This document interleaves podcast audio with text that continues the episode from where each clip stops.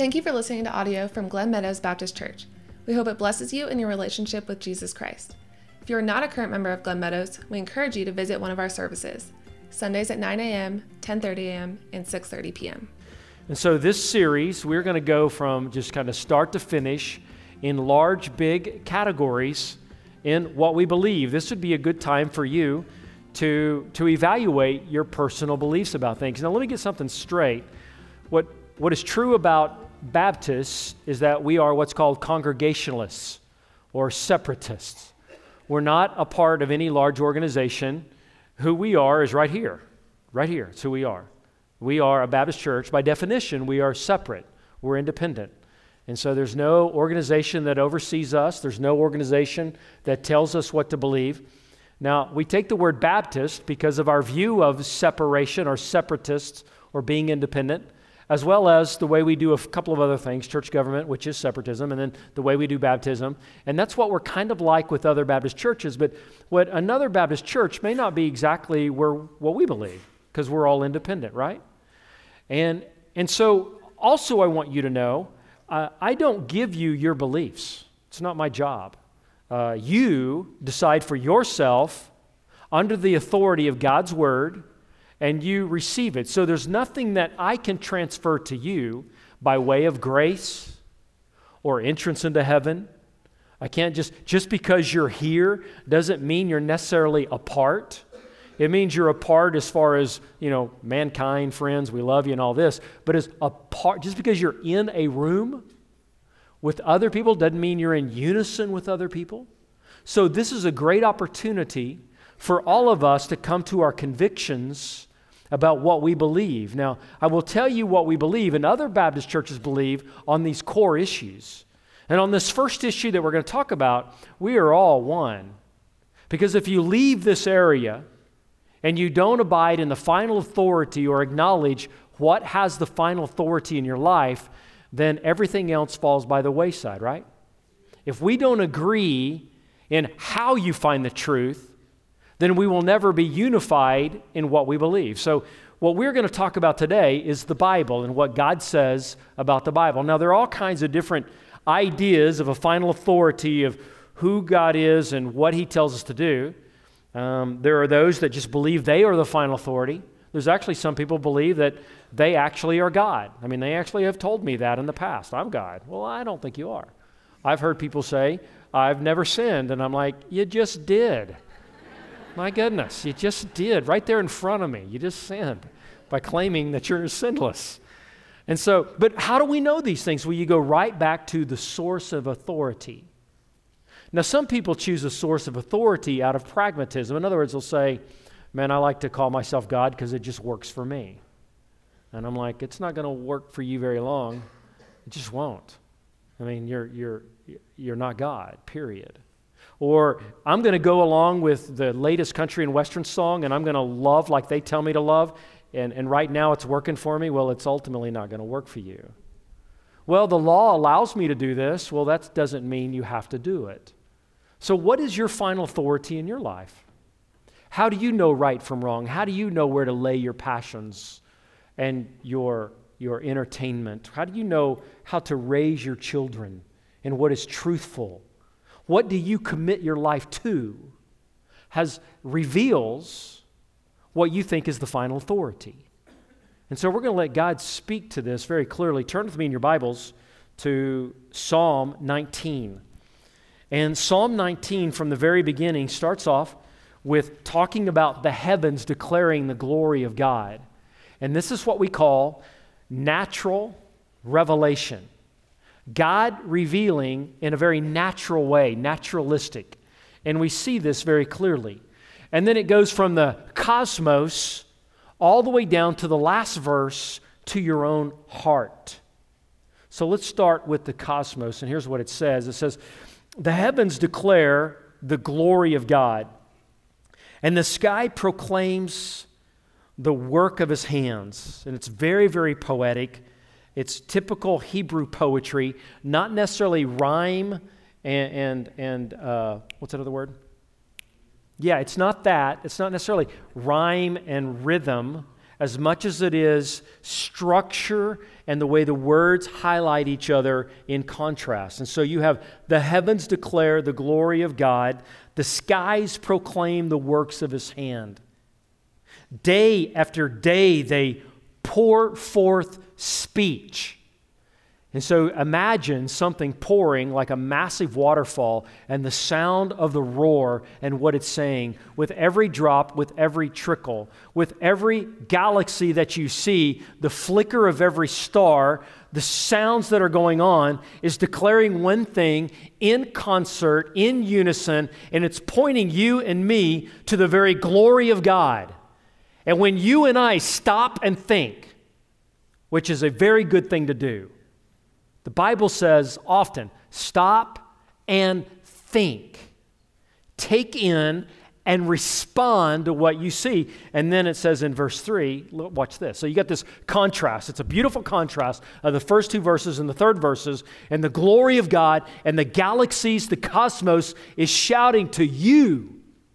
Your eyes, they're just like, get a load of this. The sun, look at it. No, you can't. Why? It's so bright. God is saying so much about his power and his character that you can't even look at it. You have to turn away. That's how loud God is speaking to you. And the sounds and the and he's just saying and he's speaking right to you personally. And he's talking about how powerful he is and glorious and even holy he is. But then we get to this contrast to verse 3. Now, watch this. And he says, uh, They have no speech. There are no words, their voice is not heard. So, in other words, it's so loud you can't hear it. Some people don't even hear it. So, here's what he's describing here. Some of you may be even wondering, I don't even know if there is a God. We're going to talk about that right here. Watch this. This is what he's saying.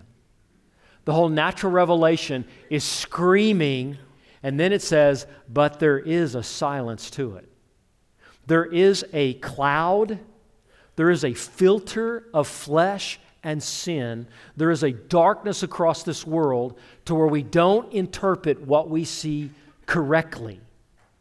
And the problem isn't with the cosmos. It's not with the world, it's not with the sun, it's not with the stars, it's not with your own heartbeat beating now. The problem is with your receptor or your perception, right? Let me read you uh, just a passage. It's Romans 5a. Just listen to this. And it says this it says, uh, For you were darkened in your understanding. But after a Christian comes to know the Lord, it says, Now you're in the light, therefore walk in the light. It says you were darkened. Let me, let me read you Romans chapter 1, this famous passage, a commentary on the very beauty of creation. And it says this says, For the wrath of God is revealed upon all the ungodliness and unrighteousness of man, of people who by their unrighteousness suppress the truth. So the truth is screaming, but our own unrighteousness, actively, where we, you know, you might tell a lie, or passively, this unrighteousness of just being a sinner like me, just a sinner. This is holding back the speech that is so loud. So you always wonder, you go, you know, if God is so real, why didn't He just pop out and say something? And God is going, What's wrong with you? Why can't you see that? Of course, he'd use better grammar than me, but why don't you see that? Or you go, Man, I don't know if God is real. And God is saying, Listen, why don't you just put your finger right here? I think it's right there. You feel that pumping? I put that in you. Remember when you were thinking about breathing? No, you don't even think about it. You just do it. I put that in you. What's wrong with you? Oh, we suppress the truth by our wickedness and sinfulness. Here's what that means sin makes me and you stupid. Sin makes you stupid. You do. You ever seen a deer in rut? Thump, thump. Just moves on, just gets ran over by a truck. Doesn't know what's going on. Just looking around. Makes them stupid. And we do the same thing. But in a real, in a real sense, the more someone continues to go in sin, the harder your heart becomes. It does.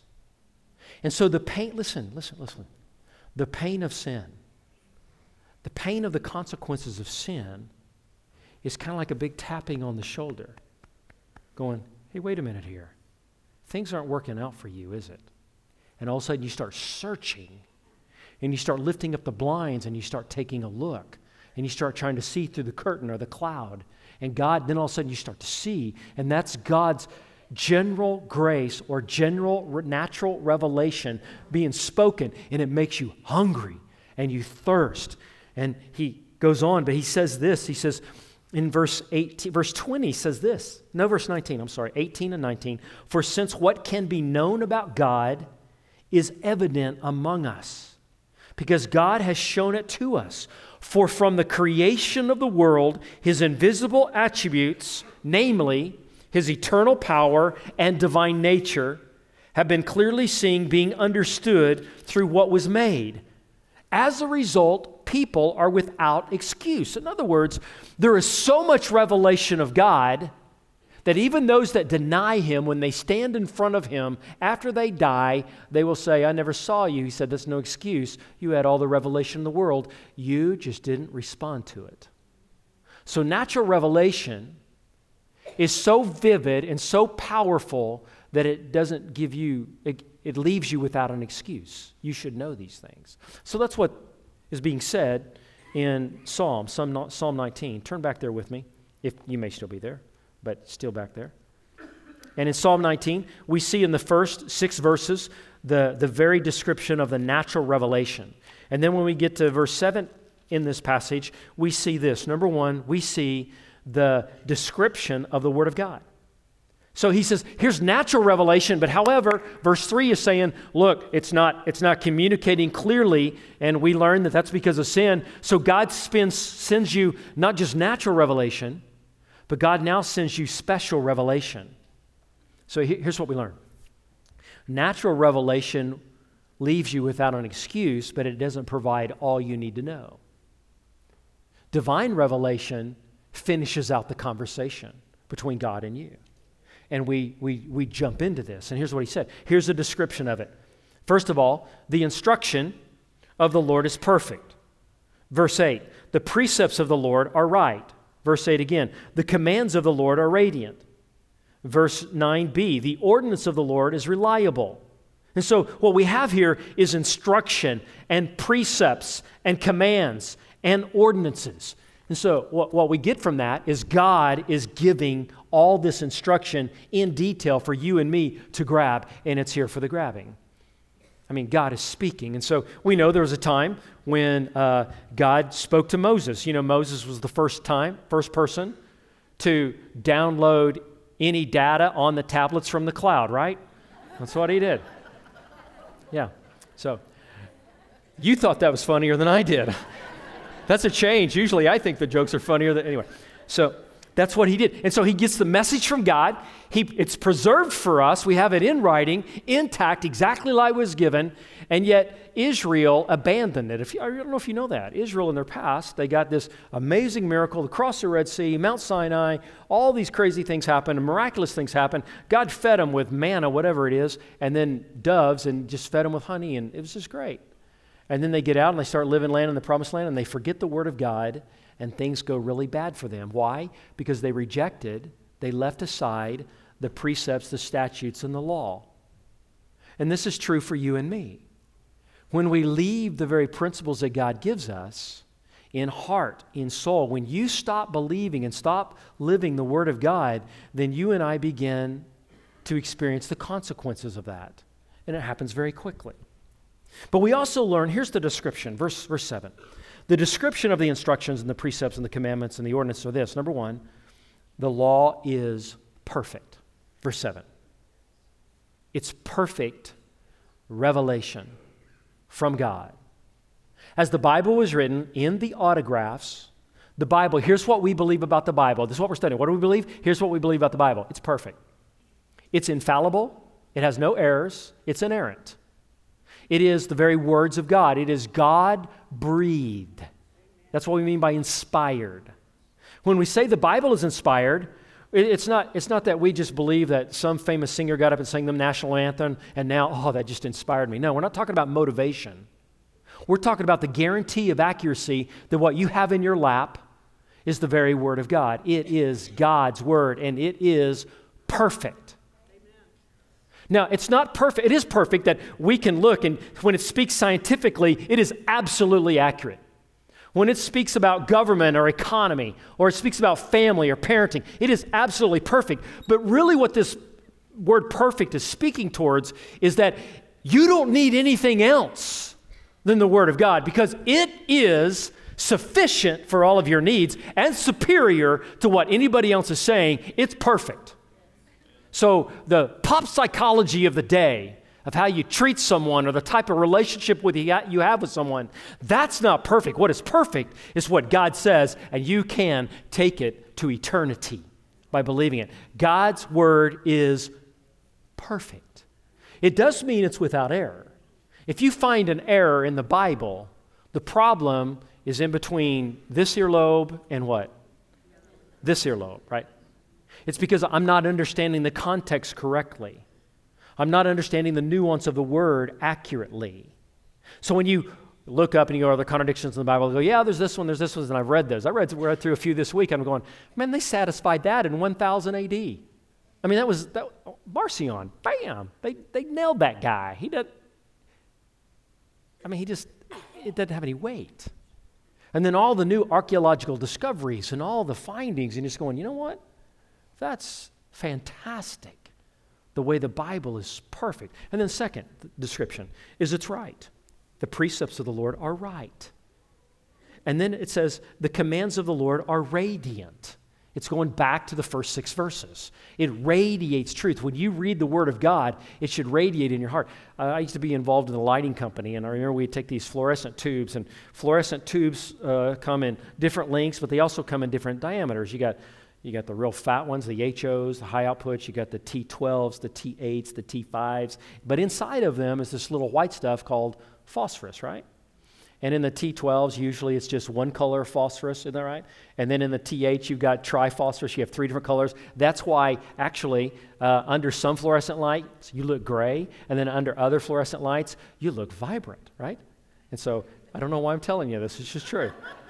And so what you have is you have a cathode on one end, another cathode of another, and they set electrical charge, and that phosphorus just begins to shake, and it creates a light. And we used to take this little device. It's, it's one of these things that people use in therapy. It, it sends these little rays. Uh, uh, therapists and chiropractors will t- show you about it. But we would take that little thing and, and, and it would set this vibration, and you'd hold it above the light, and it would glow just in that one spot.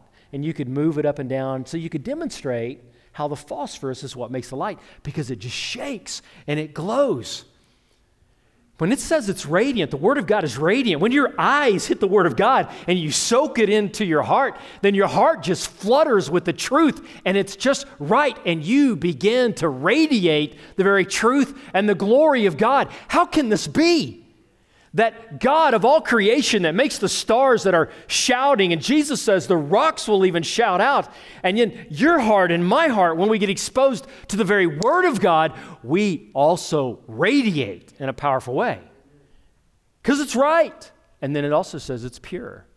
That's what it says. Verse 9. It's pure, enduring forever. And it's reliable. Here's what it means by reliable or trustworthy, your translation may say. Okay, you, you've responded to the natural revelation. You did that as you were a kid. I mean, every one of us. Mom, who's God and who made us? Where'd we come from? Natural revelation just purtling up in your heart. And as you begin to answer these, I recommend you answer the questions of the children. And, if, and you can answer it by saying, you know, I don't know, but I, I, can, I can help you find the answers. And I don't know all the answers, but I can help someone. I was talking to my grandson. He's, he just turned eight. I don't know when he turned eight, but he did turn eight. And he didn't just turn eight. But I got up early Friday morning. He was, he was in, reading his comic book Bible. It was really cool. It was, in 1 Kings chapter 9, and we were reading about Ahab and Jezebel running from, uh, from the people of God. Anyway, and then he just looks up at me and says, Hey, do you know what Eli, Eli, Lama Sabachthani means? I'm like, Wow. The dude's speaking Aramaic right here. And so it comes out, that's one of the sayings of the cross. Jesus on the cross. He said, My God, my God, why hast thou forsaken me? But it, he quoted the Aramaic. And I said, Where'd you hear that? He said, We learned it. We learned it at church. I'm like, Man, that's awesome. And I said, Why did you learn it? Well, it was because of, it was Good Friday. And then we all, my, you know, he said, we, he's talking about his family, we decided to fast. And I'm like, what did you fast from and how long did you fast? He said, I fasted for two weeks. And I'm going, wow. I said, what did you fast from? He said, popcorn. I said, so what did you learn? He said, well, actually, I learned that I like popcorn a lot more than I thought I did. like, that's my grandson. That's my grandson. So we train up our children because it's right and it's reliable. And when we train our children in this, we believe that the Word of God is reliable to guide them and lead them and where they should go. And, and also, let me, let me just make this statement really clear. By natural revelation, you came to know the Lord. You responded to special revelation, and you became a Christian. Those who confess Jesus as Lord and Savior, you are following Jesus, you're trusting in Jesus to save your soul for all eternity. You're dependent on Him to save you from the wrath to come from hell. That's a big dependence, right? That's a big decision. That's so important. And if you can trust Him for your eternal salvation, don't you think you can trust Him in how to live your life today? Right? You sure can. And we get that direction from the Word of God. The Word of God is absolutely reliable. Then we get to verse 10. Verse 7 through 9 is the description of the Word of God. Verse 10 is the desire for the Word of God. Now, you and I should desire it just like we do this. They are more the words of God, the statutes, the ordinance, the testimonies, the principles. They are more desirable than what? Gold. More desirable than gold. Than any abundance of pure gold. And then look at this next line. Sweeter than honey, than honey dripping from the cone. You say, man, that didn't make sense. Well, let me describe it this way. First of all, gold. So gold is, I don't know how much it is. It's over, I think it's, let's just say $1,200 an ounce, right? And you have a Bible in the chair in front of you that probably weighs less, right around three pounds. So what you have, if we're following the analogy, 60,000 bucks right there in the chair below you. You might want to take it with you, you know? You might want to honor this thing. And it says it's more valuable than your pursuit of your money it's more valuable than the protection of your money. It's more valuable than dreaming about money. That we should, just as you work for money, you should work for truth. Just as you desire to be secure financially, which is not a bad desire, it's not. The Bible doesn't say money is evil, never says that. It says the love of money is evil. And the reason it says that is because if you love money more than you love the word, you're probably going to foolishly hold or give away or squander money. So he says this right here. He says, For those of you that are money motivated, listen to me. The Word of God is more valuable than all of that. Now, some of you are not motivated by money. You might be like me. You're motivated by Snickers. You know? I like food. And here's what he says For you, it's more desirable than honey. Honey was the sweetest thing known in David's days, the sweetest. I don't, I don't know if it lists that he had beehives, but I guarantee you. I mean, he had fields of wheat and corn, he had stock of, of, of, of cattle and goats and the purest. And I can imagine he says this because he's got all these beehives and he knows what it's like. I got to do that a couple days ago. Somebody in our church has some beehives, and they gave me some honey with the cone. And it's like, mmm, that's so good. You can, I mean, they said don't eat the cone, but I did. You know, I hope I, they said I could. I, so it's. So it's just, so do you long? Does, so the point of fasting, whether it's popcorn or food the po- one of the points of fasting from television or from your phone, amen, get off the phone for a while, yeah. Um, fasting from these things is that every time you think about it, you're like, oh no, I'm, I'm putting down that desire so that I can cultivate a new desire. It's very, it's very good. It's what we do. So he's saying it's better, the Word of God is better than that. That's the desire that you and I are to have. But also, as we continue to read, um, in addition, your servant is warned by them. So there is the description of Scripture, verses 7 through 9. There is the desire for Scripture, verse 10. And there we have the discernment of the Word of God. You know, as you begin to read the Word of God, you learn how to classify really quickly. You learn how to tell right from wrong. You'll be watching a movie and all of a sudden you go, red flag, red flag, that's wrong. Sometimes you just need to turn it off and say, hey, that was really wrong. Okay, now let's play it. And then, and then you just go on. You just call out. You know, you are warned. You hear someone speaking, or maybe some famous actor or actress, and all of a sudden they make a statement that's not even in their field and, they and it has a spiritual ramification, and you're just like, that's wrong. How do you know that? You know the Word of God. It makes you wise. It says that. In addition, your servant is warned by them. Now, how many of you have made a lot of mistakes in don't you don't have to raise your hand. I'll raise it for all of us, okay? How many of us have made a lot of we've all made a lot of mistakes. Now, for some of you, you haven't made all the mistakes yet. Okay? There's still more mistakes that are in front of you that are potential. And when you make this mistake, it's radically going to hurt you in many ways, possibly many ways. That's just true. So these mistakes or these bad decisions leave you in a bad situation. But the scripture here says they will warn you and they will cause you to avoid mistakes. Now, some of you are, are young and you're starting to maybe date, and the scripture gives you incredible warnings and ways to navigate so that your heart is not crushed and then crushed again and crushed again, and then many things happen. For some, it's, it's like business decisions. Some, it's, it's, it's an acquaintance. Others, it's attitudes. The scripture can warn you to not take on attitudes, emotions. You have an emotion well up and you think you have a right to an emotion, but you go to scripture and it warns you. It's like, what are you doing wearing that? What are you doing putting that emotion on? Why are you using that emotion to manipulate other people with? And you get these warnings, warnings, and warnings, but the Word of God says, as you read the Word of God, the servants, those that rest in it, you are warned. And you're like, you know what? I'm going to walk around that pit hole. I'm not going to step in that one. I'm going to move around it. But then, lastly, here's what it does it gives us this description of the Word of God. It gives us, shows us what a desire for the Word of God. It shows us some, some discernment. But then let's just look at the devotion of the child of God to the Word of God. Verse 14.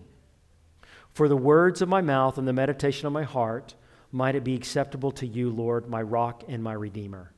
So here's where we go from the cosmos to the most hidden thing which is in your heart. Look what he says. He, in fact, he makes the statement, um, verse 12 says this Who perceives his unintentional sins? Cleanse me from my hidden faults. Isn't that incredible? You say, Brother Mac, yeah, I didn't come here to get pestered about my sin. No, I'm going to take it a step further. The Lord is going to pester us about the sins we don't even know about. You go, wow. So when the Lord saves you, He now wants to clean you, He now wants to transform you. And so the Word of God does this, and we learn this really clearly when we read this famous passage in Hebrews. It's Hebrews chapter, chapter 4, verse 12. Let me read it to you. It says, The Word of God is living and is effective and is sharper than any two edged sword, penetrating as far as dividing the soul and the spirit, the joints and the marrow. So the Word of God is so precise and is so radiant and is so pure and is so appetizing that when we jump into it, it begins to do things to our heart that are deep and is so healing that you need it and I need it, even as a Christian. We need God to come in and to reveal to us look what he says. It is a judge of the ideas and the thoughts of the heart. That's what it says in Hebrews chapter 4 verse 12 that the word of God goes in and is so able to discern your own heart that it takes things from the closet of your heart, brings it up to the front, and you go, I didn't like that. Now I know why I did this and why I did that. And it's because of this yuck, poison, sin. Now, let me tell you something. This right here will separate those who just want to check off religious box. Yeah, I accepted Christ. I got baptized. I go to church. Eh, sometimes. And I have a picture of Jesus on the wall in front of my table. You know, I'm a Christian.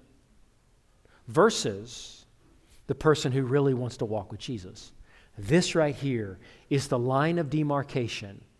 And it's talking about willing to submit yourself to the Word of God when the Word of God comes and begins to change your heart. In fact, when you look clearly at what it says, it says, the instructions of the Lord are perfect, and it does what? Revives the soul.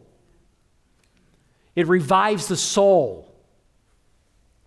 So you may have tromped through some mud. You may have fallen into some bad decisions. You may be living on the consequences, and they're tapping you on the shoulder, going, This isn't right. Well, here's what the Word of God does. When you begin to read it, it's like there you are laying on a gurney, and it's somebody taking those little paddles and going, what happens is the Word of God comes and it revives you, and you're back to life. You're rededicated, you're restored. Just like the psalmist says, He restores my soul. Now, some of you may have, some, maybe all of us, may be living the consequences of some bad decisions. Your bad decisions or someone else's bad decisions. You may be in the mire and stuck in the mud of just some bad circumstance that happened. Listen, the Word of God wants to come deep in your heart, reveal things that you're thinking that aren't right, reveal things that you're feeling that aren't faithful, and is wanting to revive you. That's what He says here. So, here's what I highly recommend you do these things. The meditations of my heart, read it. Read the Bible. What we believe is the Bible is the Word of God. And we believe you, everyone here, you are capable and you are called to read the Bible for yourself. You don't, you don't need a preacher to do that for you. You don't need a teacher for you to read the Bible. Now, I'll be honest. The, here's the full truth there are teachers, there's godly teachers, men and women right among us that are gifted teachers. I would recommend you get amongst them, get around them, and let them teach you and help you with certain passages. But you must read it for yourself. Read it. Secondly, reflect on it. Let it, let it sink. Let that knife of the word come into your heart. This says meditate upon it. Just take a verse and just work it. Think about it. Take, take a chapter and just work it in your head. Marinate in it. Let it get all over you. Remember it. What's that mean? Memorize. So, uh, Brother Mac, you don't know how old I am. Yeah, I do. when you get older, your mind doesn't work quite as good as it did. You know what, though? You remember what you want to remember. You may not remember as much, but just start with one verse. and say, Look, I can only get three words out of that verse, and I can only memorize three words. Fantastic. You got three of God's word right in your heart. What can God do with Jesus loves me? Wow, that's pretty good. In the beginning, God. Those are pretty powerful words. There, you all you know more than you think. And you can memorize more than you think, particularly when you try, but also recount it. In other words, share it. You know, you heard something, just go to somebody and say, uh, I read a verse. What was it? Jesus wept. That's awesome. Why did he weep? Uh, his friend Lazarus died. That's awesome. What happened to the friend? He rose him from the dead. That's awesome. All by two words Jesus wept. Everybody say that. Jesus wept. Jesus wept. You just learned a verse of the Bible. There you go. See how easy it is?